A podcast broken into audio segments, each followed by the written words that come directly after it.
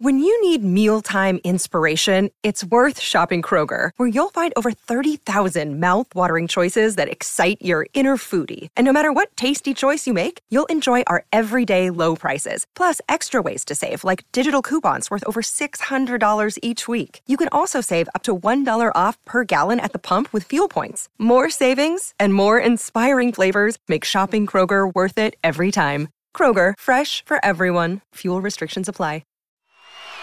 Hello out there. Yes, hello again, everyone, and welcome back to None But the Brave, a presentation of Evergreen Podcasts. I am Hal Schwartz, and as always, I'm here with my great buddy Flynn McLean. Flynn, so what's happening? Well, not much actually. We're just going to be talking about the 2008 leg of the of the Magic Tour. But uh, I think you had um, you wanted to talk about Record Store Day, right? Yeah, I'm a little disgruntled today. We're recording this. They just released the list of releases for the upcoming Record Store Day 2022, and you got U2 on there with the celebration. Pearl Jam is releasing uh, Live on Two Legs, which is their live album from 1998. The Who is releasing something. Bowie is releasing multiple releases. Grateful Dead.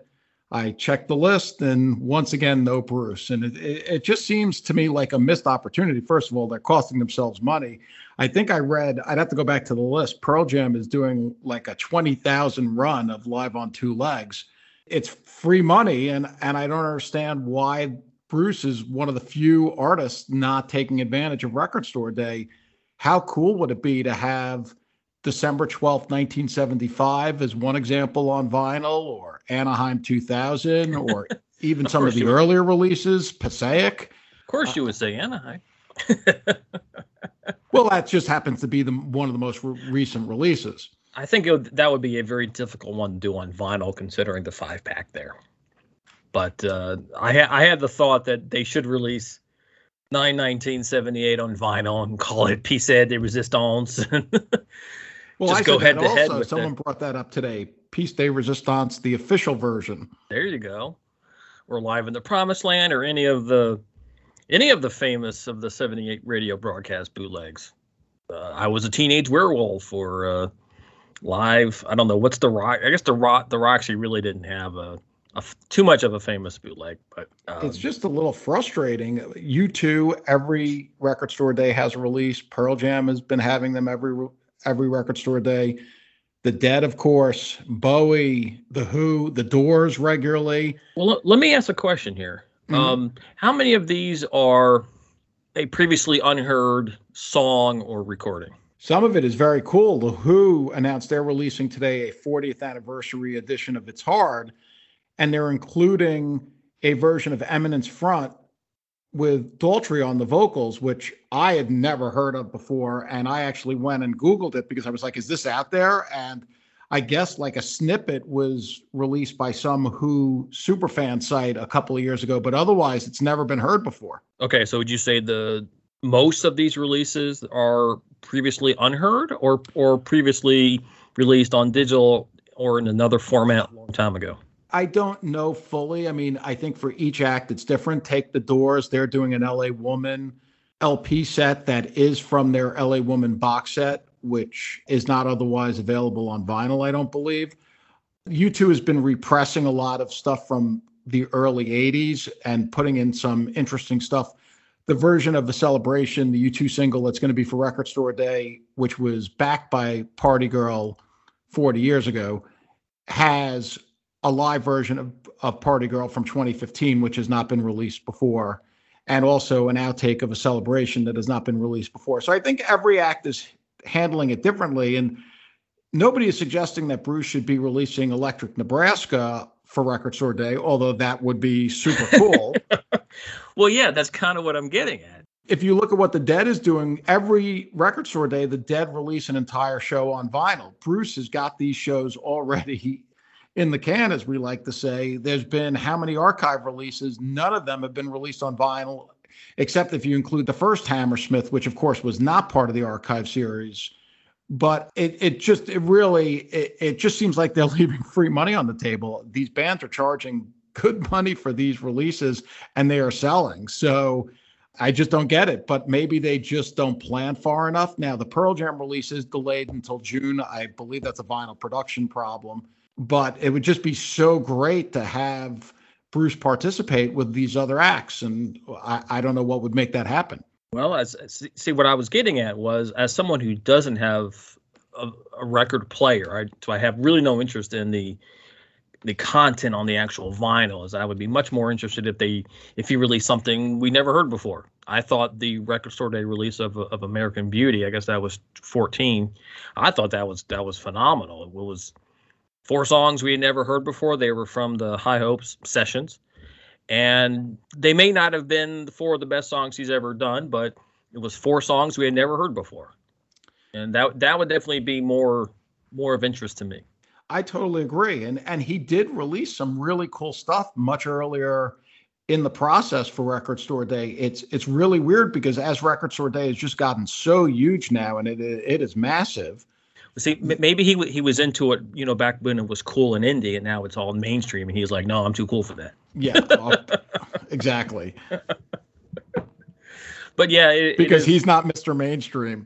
Yeah, it would be really cool to see him participate, and even I would probably buy a, a four platter version of uh of I don't whatever show that they choose to release. But I guess it's just not going to happen this year it's just so funny because every time the list comes out, I'm always like, Bruce, is he on here? Is he on here? Nope, he's not on here. So well, they, what what song on uh, on Letter to You did he originally say was going to be like a letter store day or a letter store day record store day release? Wasn't was it um, Janie needs a shooter? They they actually oh yes, he did say that. You're right. He did yeah. say that originally he was going to just put out Janie needs a shooter as for Record Store Day and he thought it was too special. And you can understand that because it wound up on an actual album. But as we know, there are hundreds of outtakes. There are 50 or 60 archive shows at this point. They, they certainly had the material. 70, 70 okay. They Over certainly 70. had the material to put out. And it, it just happened that that it was today that the list came out. So I was like, all right, I'm going to mention that. But it, it sort of is what it is. I mean, as they say, I, yes. Uh, yeah. we, we, would buy it. Let's just let's just say that if, if they put true. it out, we will buy it. Definitely buy it. Anyway, Bruce was also he also talked to your guy Eddie Vedder for what half an hour or the other day, and I didn't. I got to admit, I still haven't seen it, so I'm going to ask you to give me the highlights. Sure. It was a conversation about Ed's album Earthling, which I happen to really like, and the talk between them wasn't really 30 minutes long because it was interspersed with some of the songs but I definitely thought it was interesting. Ed, as it relates to Bruce, talked about how he thought Letter to You was really a marvel. He he was like it was recorded in seven days, and Bruce was like, no, it was recorded in four, and Ed was like, he couldn't conceive of it. And Bruce did like Ed's album. It sounded quite a bit. Uh, he specifically brought up the song "The Haves," which is a love song that he liked, and it was just great to see. I, I, can imagine. Ed is on tour now. It happens that they were supposed to be out here on the West Coast this week, and the shows are canceled due to COVID. Well, rescheduled, I should say. They're rescheduled because uh, Josh Klinghoffer came down with COVID, one of Ed's band members in Chicago, and then it, it apparently spread, and they had to postpone two shows, which really goes to show again what these artists are are facing with the touring, and and perhaps provide some insight into why Bruce just didn't want to deal with it. Yeah, you had told me it's like a what a two week tour and a month. Like, it was a month, but they had two weeks into. They didn't even get two weeks before they had uh, postponements. And that's that's not exactly a, a big band, right? I mean, it's uh, what five guys on there. You know, I really don't know off the top of my head. It's certainly not a huge band. I, it may be six people. I I haven't seen them yet because the shows are postponed. so it goes to show, and and Glen Hansard, who is in the band and who's fabulous he posted on Instagram yesterday that they were this was their touring process. Hotel into the car into the venue end of show into the car back to the hotel basically without interacting with anyone. Nobody allowed backstage nothing and still somehow covid has entered the picture. So going back to our episode when we were talking about bruce canceling the tour and, and i even said to you what happens in amsterdam uh, when Landau is sitting there and someone comes in and tells them Roy and Gary just tested positive and they can't go out on the stage. That actually happened to Ed apparently in Chicago because Josh Klinghoffer played the first night. And then the next night, the second show, the show started. Josh was not on stage. And Ed ultimately said that Josh had COVID and couldn't make the show. I guess they elected, and they do have a total of four guitarists, including Ed, just to play the show without Josh, even though he was a major loss. But then after it spread, it, it made the the other shows unplayable.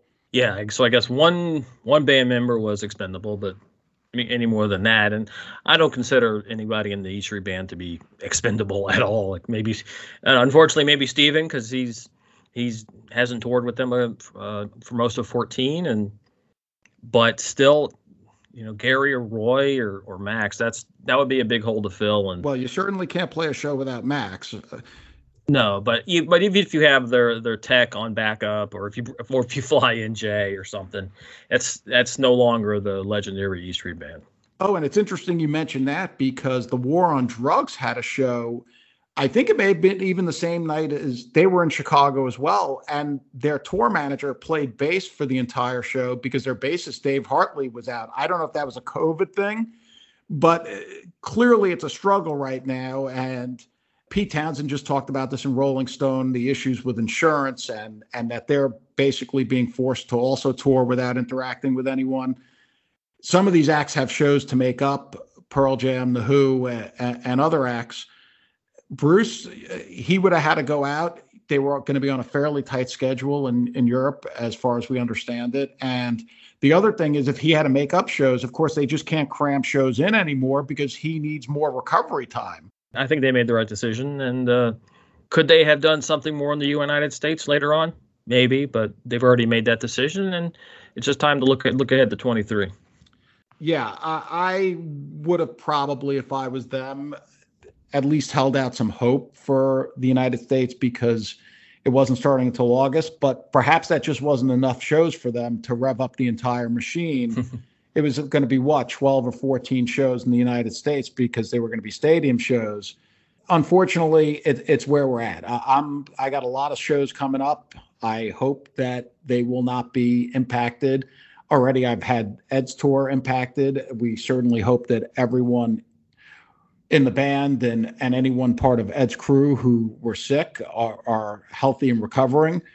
And fans in general are just going to have to deal with uncertainty you could be in a venue, it appears right now, and find out that the show is postponed. This is touring in 2022. Yet there are still still acts announcing tours, but uh, good luck to them. well, as I think we discussed back in January, certain acts have to tour. For one thing, some of them have shows that need to be made up. Those shows are all stacked up. And secondly, there are tours going on because artists are in desperate need of the financial aspect of touring as we know, Bruce does not have to worry about that. Yeah, Bruce is Bruce is not in financial straits to say the no. least. Well, even uh, when he when he did that Hall of Fame when he did the Hall of Fame induction speech and he said if he went crazy and blew all his money, I don't even think he couldn't take, blow all his money now if he tried. That would take a while. Yeah, that would take a while. Get some gold plated leashes on some tigers. I think that's how it is in the Billy in the uh, God. What's her name? the Royal song. I forget her name. Lorde. Come on. Lorde. yeah. Okay. Hi, I'm Hal Schwartz from None But the Brave, and I want to tell you about our exciting new sponsor, DistroKid. DistroKid is a service for musicians that puts your music into online stores and streaming services like Spotify. You keep 100% of your royalties. The DistroKid app is packed with features. You can check your streaming stats from Apple and Spotify upload lyrics and song credits. You can also get notified via push notifications when you've earned royalties. With Mixea, a powerful tool for those without access to professional mastering engineers, users can put the finishing touches on their track in minutes. There's a simple interface that is easy to use even if you're a novice creator. It's only $99 for a year with unlimited mastered tracks. DistroKid also has a new feature called Instant Share that allows you to easily share large files securely. Send tracks to collaborators, booking agents, and anyone else you want to hear your work. Your music will stream at the highest quality so you can make a great impression. And the artwork files look great too. So check out DistroKid through None But The Brave special link and receive 30% off your first year. distrokid.com slash VIP slash NBTB. Once again, distrokid.com slash VIP slash NBTB. Thank you. Coming up on 5 Minute News, I'm Anthony Davis. You might think it's partisan because maybe it's critical of one side or the other, but it's not. It's just the truth. And I think that's also something that's kind of unusual for Americans listening to the radio or to podcasts because the news landscape in the States has been so partisan for so many decades. So, five minute news is verified, truthful, independent, unbiased, and essential world news daily. Anyway, let's move let's, on to yes. let's, or let's move back to 2008. so we're going to pick up on the Magic Tour beginning in Hartford, the first show of 2008. I was still on the West Coast at that point. You were at Hartford, right? Yeah, thought you would say something like uh, 2008 began the same place 2007 began. It did. Yes, and so it, they came out and they uh, it was actually a really strong set for. Uh, oftentimes when uh, after they're off for a few months and they, they, they, just come back to get their road legs at the beginning of the of the next leg, a little shaky, a little rusty, you know, or or and or a standard set, but this time they didn't have it. They came out strong, so young and in love in, in the with the tour debut also played loose ends and uh, Janie, Don't You Lose Heart, which Bruce and Nils actually did a duet on, and which was really cool. And it was a strong set just f- from the get go. And I almost went home and said, "Oh, I, I got to go see more shows," but uh, I uh, I held off. I was I already had tickets for like four or five more shows, and I think I think that worked for, worked quite well. From there, they went through more cities in the Northeast. They also hit Hamilton and Montreal in Canada. They arrived. I believe both of us were at the Coliseum show in uh, in March on March 10th, which wasn't a particularly remarkable show, but they were playing so well at that point. It was it was a very very satisfying show. Right. Well, one thing after they after that hot start in, in Hartford, playing the couple of playing tracks, they seemed to kind of backtrack, so to speak, into mostly sticking with the with the usual standards. And but then in Nassau Coliseum, they busted out Incident on 57th Street, and that was that was pretty damn cool. We did skip over one thing that does bear mention, and that was on March 6th in Rochester. Rosalita was played off a sign request, which of course Uh-oh. had reversed the the antipathy he seemed to have towards signs from the reunion tour and that set off a change in the tour that would reverberate for the rest of the year and the following year. Yes. That's a good call. Well, I mean, he had actually come to accept some of the some of the signs at the end of the Rising tour. I remember at the at that Wild Philly show, uh, August August 11th, 2003, he referenced "I'm going down" an incident, thanks to those gorgeous, beautiful homemade signs. And so I think he he kind of warmed up to them and then he then he embraced them. They became a basically a standard part of the show. From I don't know. I guess it, it kind of started slowly, and but then yeah. you had the whole. It was really during the summer that it really yeah. Became a thing. Yeah, when I mean, especially when you listen to, or at some of the, I mean, the St. Louis show where that we're going to spend half an hour talking about later, um, where he has he's collecting signs and you got Max playing the drum beat and for about what two two and a half minutes while he collects signs. So and then of course in 2009 when he did raise your hand in that while he collected signs so so yeah from small things big things one day come after the coliseum they they moved on they they headed to the midwest in milwaukee he debuted streets of fire but it's the next show that we're really going to focus on right now and that was the march 20th 2008 show which of course is an archive release and then we just talk, yeah, we just we talked did. about it for like 20 minutes. Yeah, we I mean we should probably just it's it's a setup for the rest of the tour, I think, because obviously the emotional aspects of the evening. I think it's important that we focus on Danny's guest appearance here and as we discussed at the time when the archive came out, he guested on Promised Land and Spirit in the Night and Sandy in the main set and then more in the encores.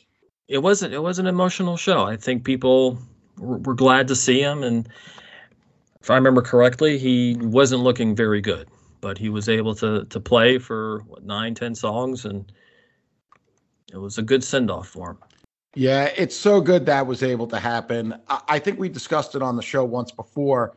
Jason Federici, Danny's son, has talked about how Max and Becky Weinberg, in particular, went to the hospital to encourage Danny to get on the plane and go with them to Indianapolis. They must have known at that point that it, he was nearing the end, and it just looking at it from afar must have provided a, a, a, sense of closure as as we talked about for the Boston show the last time. Their their family, their brothers, and I, think that it must have been an incredibly powerful experience for them all, uh, especially Danny, to to have one last time all together.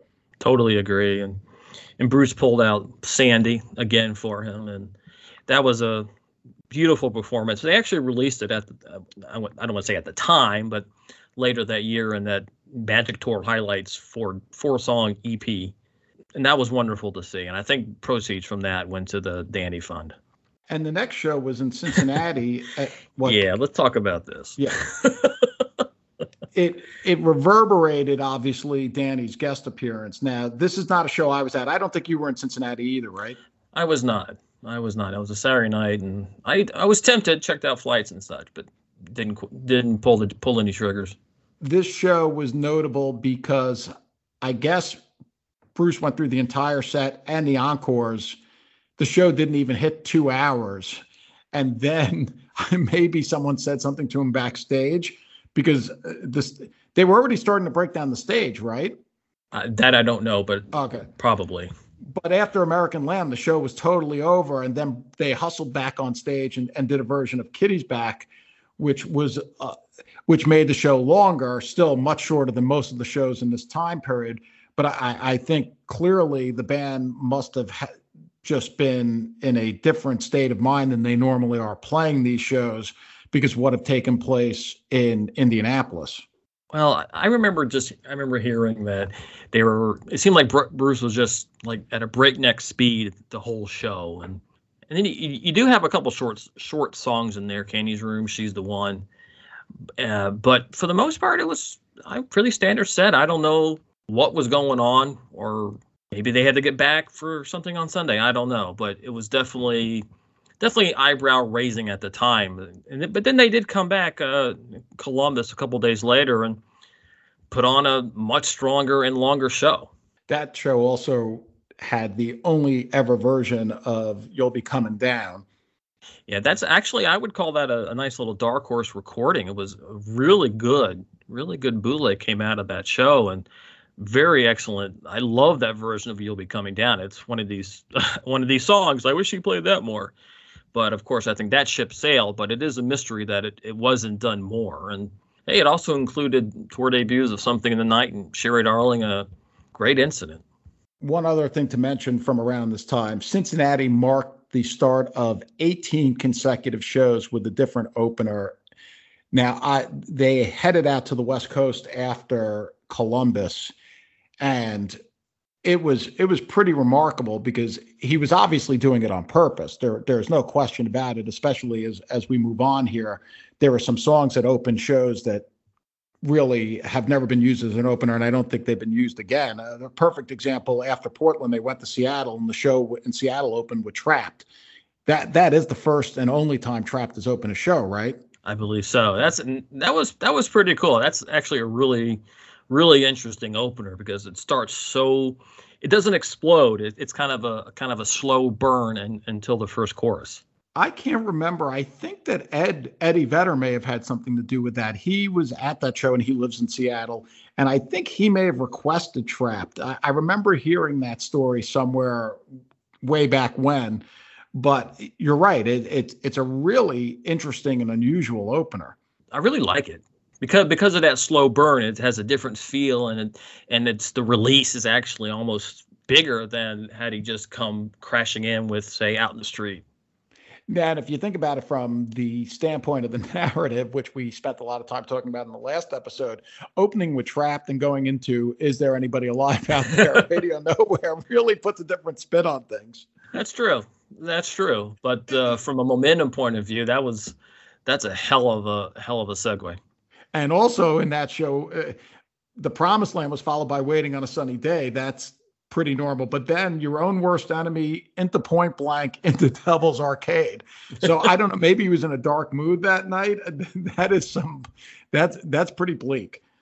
Yeah, it is. And uh, but hey, coming out of sunny day, I guess uh, with the, with the crowd getting into it, I guess maybe not the people, of the hardcores in the pit, but rest of the audience really into it Well, we got to talk about the next show in Vancouver on March 31st, if only because the t- tour debut of our of our podcast namesake. Yes, I, well that that was the first performance ever with the full E Street Band, right? Yes, you are correct, sir. Because it had correct. been played at the Christmas shows. Yeah, so this was the first time it was actually just done with Bruce Springsteen and the E Street Band. And I think wasn't that an wasn't that an Eddie Vedder request? Was he also in Vancouver? Somebody it's possible. It's very close to Seattle. somebody requested it out of that uh, Seattle music scene. Maybe it wasn't Eddie, but it might have been somebody else, and I wish I could remember, but I don't. Well, it was very cool that he played that. It, unfortunately, I wasn't in Vancouver. That we heard that was a hot show.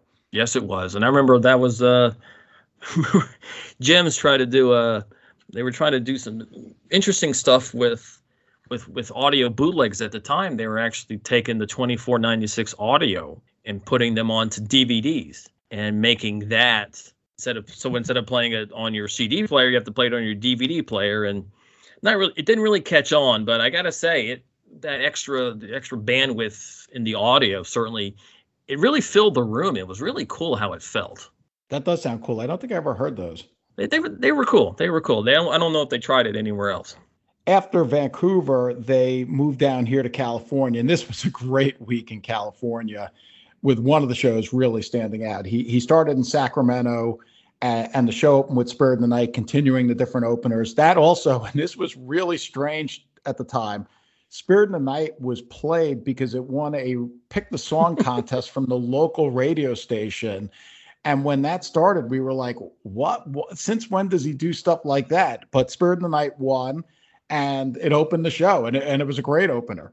Yeah, he did that at a few shows during that stretch, and it was weird because very few, very few fans, at least that I that I knew, even knew about it. It was one of these things where like who chose the songs and how did they even publicize it? But they did it the next night in San Jose and Fire won. That's kind yeah, of a decent. That decent was a welcome choice. thing to see. That San Jose show was a really hot show, and and of course there's a phenomenal IEM from Hoserama. Yeah, he did an amazing job. He recorded it and mixed it, and, and then of course Crystal Cat stole it, but whatever. Crystal Cat really did a lot of work on this tour. Not always, not always their best work, but they put out a lot of releases from that tour. And then we arrived in Anaheim, and uh, April 7th is, is a key show. It obviously altered the history of the E Street Band because uh, a certain guest from this night would recur very often and later become a regular member in the future. At least we're a regular member for a short period of time. And, and that, of course, is Tom Morello. This was a show we were outside. We heard the sound check that they were rehearsing an electric version of Ghost of Tom Joad. It, it sounded insane. And this was a really really hot show uh, with a, again an unusual opener light of day to open the show. Fabulous. Only other shows i can think of that he opened with light of day were like those stone pony gigs in 87 it, it was highly effective and and speaking this was a show where even though he made some changes the again a, a hard biting show light of day into radio nowhere. Magic was bookended by trapped and murder incorporated I, really thought those worked well together. And from there, the set sort of settled into the typical structure until he introduced Morello. And really, what followed was quite the moment. I think the entire crowd was stunned. It was unlike anything we'd ever seen at a Springsteen show. Of course, he had never done Joad before with the band. And Morello's playing just sent the crowd into a frenzy it was pretty remarkable. And, and of course, we all know that because it was later released as part of the Magic Tour highlights. Right. I was excited just to hear about it because I remember in 98 that they were trying to get a version of Ghost of Tom Joad with the E Street Band together for tracks. So it was like 10 years later, they're, they're finally getting it. And then to hear what, what Morello did on, on guitar, that just took it, you know, way over the top. And it was just, just tremendous. And I can't, I can't imagine what it would have been like just to see that for the first time and and to see them gelling and to, and to hear Morello's guitar or theatrics or whatever you want to call it, almost like pyrotechnics, just going to town.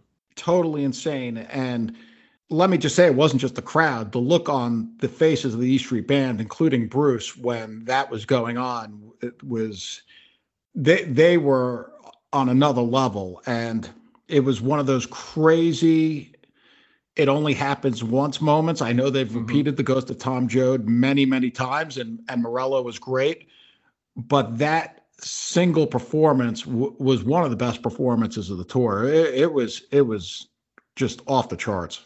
Right. So they so they made a good call, including that one on the on the Magic Tour highlights EP. That's for sure. I I think they knew what they had there. Yes. well, and then I mean, didn't I hear rumors that they actually used some of that some of that recording to for the studio track on on High Hopes, or am I making that up?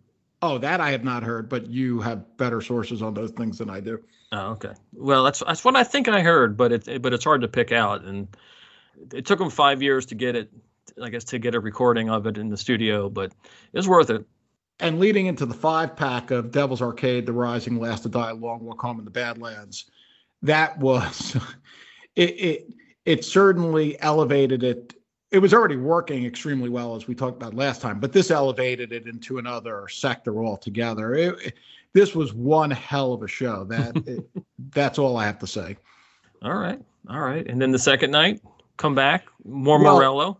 Interesting because the second night there was going to be more Morello. Bruce seemed to have lost track of the show the second night because if you notice Joad has played again, but what's missing after it? It's the first time that Devil's Arcade has dropped, and also the Rising has dropped for the first time ever. Oh wow, yeah, that was that very notable. And as the show was going on, I do recall we were we were talking about it that the show was running very very long. It, it, because he included both Prove It and Because the Night, which generally had been switching off. Then he did She's the One. And even after Promised Land, he did Brilliant Disguise. Then he brought out Morello. I don't know if it was a time thing, if he planned to to jettison Devil's Arcade and The Rising. I will say it was not. Uh, oh, the, the handwritten set list is on Brucebase, as it turns out. And yes, Devil's is. Arcade is not on there, but The Rising was. Right. So that actually be kind of foreshadowed what was the, what was going to be happening later, a few weeks later, a few months later, uh, however you want to call it, describe Europe, where he would have more of a like I don't want to say a classic, but certainly an epic like such as Incident or or Racing in the Street or Backstreets in in, in place of Devil's Arcade. I guess in, in in European stadiums, Devil's Arcade uh, might not have worked too well. Yeah, I totally agree. Devil's Arcade was not going to work in European stadiums, eh, but the Rising being skipped was was a real shocker. Of course, it had never been skipped at that point, and yeah, even on Devils and Dust, it hadn't been skipped. Yeah, it was really when you know a song is going to be played in a specific slot. Suddenly, when it's skipped, it, it's really quite jarring. Now, I think you and I are generally in favor except for maybe Born to Run, uh, there's no song that we feel needs to be played every night. But he had constructed this set very specifically, and the Rising was a key part of it.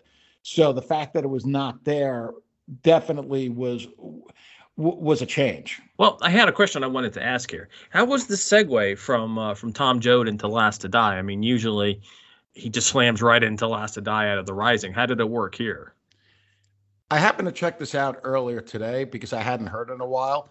it's not a good recording, by the way. But at the end of Jody counted down and he did smash directly into Last to Die. All right. So it served like the Rising. Yes, it did. After Anaheim, they head down to Texas for a couple shows. And I think that the show in Houston deserves a little a little discussion if just because Terry Song, the world debut, the live debut of Terry Song, and then he has a couple of friends Alejandro Escovedo came out for Always a Friend, and then Joe Ely came out with All Just to Get to You, and uh, Always a Friend, another another release of the uh, Magic Tour Highlights EP. Yeah, which was only four songs. It was yeah, four songs. Make that thing like ten or twelve songs at the very minimum. I don't know. It, it should have been, I think, and I think two of them were covers. So, yeah, kind of an odd little release, but it was cool to see uh, to see and hear the the Always a Friend with the E Street Band with Alejandro leading them through the song. So the Houston show was on April 14th. Then, unfortunately, on on April 17th, as as we all know, Danny Federici lost his battle with cancer and passed away. That led to several shows being postponed while the band regrouped and and they held the funeral. Uh, it the funeral was in Red Bank and and Bruce performed. I, I did other people perform as well. I don't know. He delivered a eulogy, though, in addition yeah. to the three songs. Bruce performed Sandy across the border, and if I should fall behind, three unbelievably appropriate songs. So then the tour was was resuming in Tampa, and to say this was going to be one of the most emotional shows of, of, of the band's career would be an understatement. They had certainly other other nights have been emotional. I'm thinking back to the Lennon show in 1980, and even the last night of the reunion tour. But but nothing was going to be was going to be like this. Very emotional night. Uh, sorry that I was not there, but it just wasn't something that was meant to be. And for everyone who was there, that that was just what was described, just pure emotion. The show opened with a tribute video to Danny, and then Backstreets with the organ position empty and a light shining down on the organ. Just really a, a beautiful tribute. And there was no organ, so you really had a feeling, got a sense of what was missing when Danny wasn't on that stage. And, and, and this show, of course, is also an archive release. And it's actually a, a, really interesting show. It was almost it's almost an E Street retrospective because there was at least one song from every E Street album, um, 73 to 87. They even had Brilliant Disguise in there. For all our talk about the narrative, and, and it certainly was there in 2007, starting with this show in Tampa, really the narrative of the Magic Tour changed. He still was doing the stuff about the country, but the show became much more about the band and camaraderie and and what they had lost and that really played out especially over these next few weeks here right after Danny's funeral Bruce told long stories about Danny from the early days and he, he clearly was was very impacted as you would expect by Danny's loss. And it was the first time they'd ever really experienced anything like this. Of course Danny was the first E Street band member who unfortunately passed away. And I think what Bruce did here and and you tell me your thoughts with, with the way he tailored the show from this point on especially for these next few weeks it was really effective well the first thing he did was magic got dropped so that fits in with what you're saying about he he got away from the he was moving away from the narrative that he had created in 2007 and, and early 2008. Living the Future was still there, and most of the five pack that ended the ended the main set were still there. Uh, Devil's Arcade got dropped, even uh, more often more often than not actually from this point forward. And even at the show in Tampa, he did Racing in the Street in that spot, which worked really well but as you were saying, he yeah he, he said he going back into the box and pulling stuff out. And this performance of Sandy without Danny, and then then they did growing up with that beautiful story about looking over the hill at, at his funeral after his funeral was was very touching. But it was the fact that he, as you said, he focused. He was focusing on the band and and of, and of what they meant, what their the music that they made together through all those years, and that became the focus for the for the rest of the tour certainly the rest of this leg in particular. And, and the next show in Orlando opened with the first ever rock performance of Blood Brothers. First and, ever and only. yes. Could also, uh, of course, we're going to say this a lot, and, and, we said this the last time, release the entire Magic Tour because so many of these shows are are really special. And and I think Orlando, I wasn't there and you weren't there, but from everything we heard, this was was a very special show the Blood Brothers opening, the, the story about Danny prior to Does This Bus Stop, and then you got a Roger McGuinn guest appearance, which is pretty damn cool in the encores. Right, and then uh, okay, I'm forgetting here. Which one of these songs was included on the Magic Tour highlights? Turn, turn, turn. Okay, I couldn't remember, but yeah, it was that was a pretty nice little uh, little combo, and I'm sure that uh, Bruce and Steve are both on Cloud Nine. Actually, the whole E Street band was probably on Cloud Nine as they played it. That is some sweet rock and roll. Those, those two songs, uh, "Turn, Turn, Turn" and "Mr. Tambourine Man." Roger McGuinn fronting Bruce and the E Street Band. that is really, Pretty. really good. And then they moved up to Atlanta, and they were sticking with this theme of early, early tour debuts that they brought out. "Blinded by the Light" in Atlanta, "Wild Billy's" in Charlotte. So they were re- he was really going back to the to the old to the old days with with a lot of Danny emphasis and as you said, telling the stories. You know, Danny and the giant marijuana plant and and then Danny taking the taking the buttons off the elevator in the hotel. Danny was a very interesting character. yes, he was. Those stories are pretty funny when when Bruce tells them, and and they clearly, uh, well, they didn't call him the Phantom for nothing. I mean, he he, was a, he he was a character. That's true. In in Charlotte, they there was a in addition to Wild Billy's, they got the tour debut of Souls That Have Departed to open it, and that's kind of a different take on on Danny's passing. Uh, this is a prayer for the souls that have departed, and definitely different than what he had been saying otherwise. And again, continuing that run every show with a different opener. The, some of these, uh, the next show opened with Roulette into Don't Look Back. It really crazy that he did that thinking back on it because there's obviously no period in his career where he's even come close. Even at the 15 nights at the Meadowlands, he didn't come close to opening every night with a different song. Not at all. I mean, the first six nights alternated between between two songs. Were you at any of these shows? Yes, we were in Charlotte, Greensboro, and and Charlottesville. Um, that Greensboro show was really hot. Obviously, it's been released as an archive, and so people could hear it. It's that was one of the disappointing things about that show was that there wasn't a great tape and open with roulette into don't look back i mean that's a boom boom boom and then radio nowhere to make the third boom and then we were actually kind of pretty excited to hear mary's place it was a tour debut and it was fun to, to hear it not bloated out to 18 minutes Yes. We don't want the bloat of Mary's Place. And a very effective song when it is the five or six minute compact rock version. Right, exactly. I think, though I think it was still like seven or eight minutes. But now you want to hear something very frustrating about the Greensboro show, Hal? Sure. Well, you live by the sign, you die by the sign. So uh, some kid had a, uh, a sign for sunny day, so he plays it after after Mary's place. You you want to know what was on the handwritten set list for that spot? Uh, I'm sure you're going to tell me. None but the brave. That's an ouch.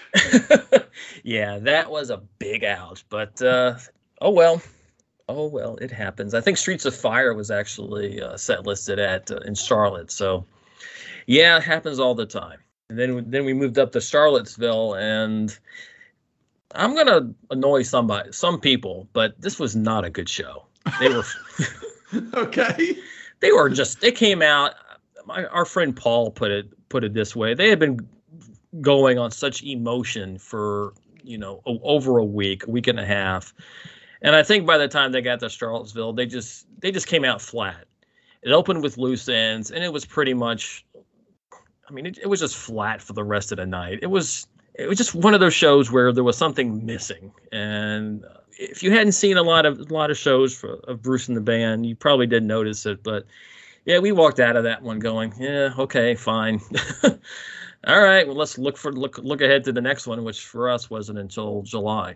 And the leg ended in Sunrise. The most notable thing about that show is my nemesis song, I Want to Be With You, was played as the second song of the night after Promised Land Open, completing the 18th and final show with a different opener. The next show, which would be the first show in Europe, also opened with Promised Land breaking that string. But I Want to Be With You played, of course, that song I have not seen that I really would like to see. You said you you had stopped at Charlottesville, so you were not in Florida. Right. The, the Sunrise show on May 2nd was rescheduled from right. Um, from, from the, uh, because of the funeral. Right, from April 18th. So we were actually, I mean, our plan was to have seen the last three shows of, of the leg ending in Charlottesville. So, but we, so we were not going to fly back down to, to Sunrise. We, we had a good time. Uh, it's it's always fun to have to, to follow a tour from for consecutive cities and then have a night off and be able to relax one night and then before before seeing the next show. Look back on that with a, with a lot of fond memories. Wait a sec. Did didn't you just say you didn't see another show again until July? Uh, yeah, I did say that, and now I, as I'm scrolling here, I realize that's not true. There was yeah. one more show in the U.S. before Europe, not part of the tour. I unfortunately did not see this one. You did. Yes. It took place at the Count Basie Theater in Red Bank, a very special show, and they did something there for the first time. Tell us about the show. Yes, it was the first time they did complete albums. They did Darkness to start. They took a little break and came out and did Born to Run. I was less than thrilled with the idea of them doing albums. I thought it was kind of lazy. Uh, I still kind of do, but it, it worked. Um, they were in the in, in the Basie. We had we had amazing seats actually, and the what worked really well was the encores where he did "So Young and in Love" and "Kitty's Back," which yes, I'm saying I liked it, and Rosie and "Raise Your Hand." All of them had the horn, so I think that took it up a notch. And then on on Born to Run on 10th Avenue, you had you had the horns obviously, and then Meeting Across the River with Mark Pender providing some providing the the trumpet. That was that was something special. Yeah, as we've discussed before, I'm not the hugest fan of complete albums played at these shows either, but this was a special event and it must have been really cool to be in that theater and to see those songs. I mean, all in one night, you saw in the Count Basie Theater Racing in the Street, Backstreets, Jungle yes, Land, yes. Rosalita. How could that be anything other than mind blowing? Uh, yeah, and my I went in with less than high expectations, and but I was I was blown away by it. I, I had a great time in the end, especially as I said at the encores with all the horns, and I I loved it. Looking back, I love it. I just wished it was a again a better recording of it, but maybe one day through the through the archive series they'll they'll pull that one out. Now, I thought what he said was funny. He, it was the reason why he played Darkness first was because he didn't want people to leave and kill themselves or something yes. like that. Yes, to start start with the darker stuff and then and then come back with more of the fun Born to Run. And yeah, and they even it was funny. They even messed up the intro of Badlands, the very first song of the night. They were so used to doing it coming out of another song which they, they had done basically on the previous, well, including the Magic Tour and the Rising Tour and the uh, Reunion Tour. They had done it coming out of something else every single time, so they weren't used to doing it cold. So that was that was different. Well, it just sounds like a great night. Perhaps one day they'll release that as well. and, really, yeah. they, they really should just release everything from from 2008. They have it they have it. Hey, well, let's not let's not stop there. Let's say every night from twelve and thirteen and seven. So let's just go nuts. Now, I, I think well, let's wrap up here. Bruce did a performance at the Stone Pony for the Rainy School, which he was doing around that time. Then he also made a guest appearance at the Pony on the 17th with oh, Mike Ness. Yes, we we missed it by 20 minutes. Oh, we hustled down there. We thought it was one of these late night pony shows. It turns out it was more of a regular time, and we got there at ten thirty, and they left. They left the stage at like ten. So, and I love the songs that they did together. Uh, Misery Loves Company. I love that song. Ball and Chain. I Fought the Law. Man, that would have been a hell of a thing to see. And and there's no recording of it. Not that I would have recorded it, but there's no recording of it. Well, and now let's talk about what we're going to do with our show because we're an hour into this and we've only only gotten through the first leg of the U.S. in 2008. We have a lot to cover in Europe, and of course, we have a lot to cover when they return to the U.S. Even though we were planning to do it in two parts, I, I think this show, if we go the whole way through to the end of 2008. This episode is going to be over two hours long. So, two and a half, I think. should, you're going to you're going to spend I, half an hour just on those two shows. Come on. Yeah, yeah. Let so should we just break it here? Let's just break. Okay, so we'll break it here. The, the U.S. leg, the spring leg, is over. We're going to come back, and next time we're going to pick back up with May 22nd in Dublin, and we're going to go straight through from the European Tour into the U.S. Stadium Tour, and of course the events of the U.S. Arena Tour that ended in St. Louis and Kansas City, and and, and that's going to be fun to discuss. So and then, we'll, and then we'll wind up in Milwaukee. Right.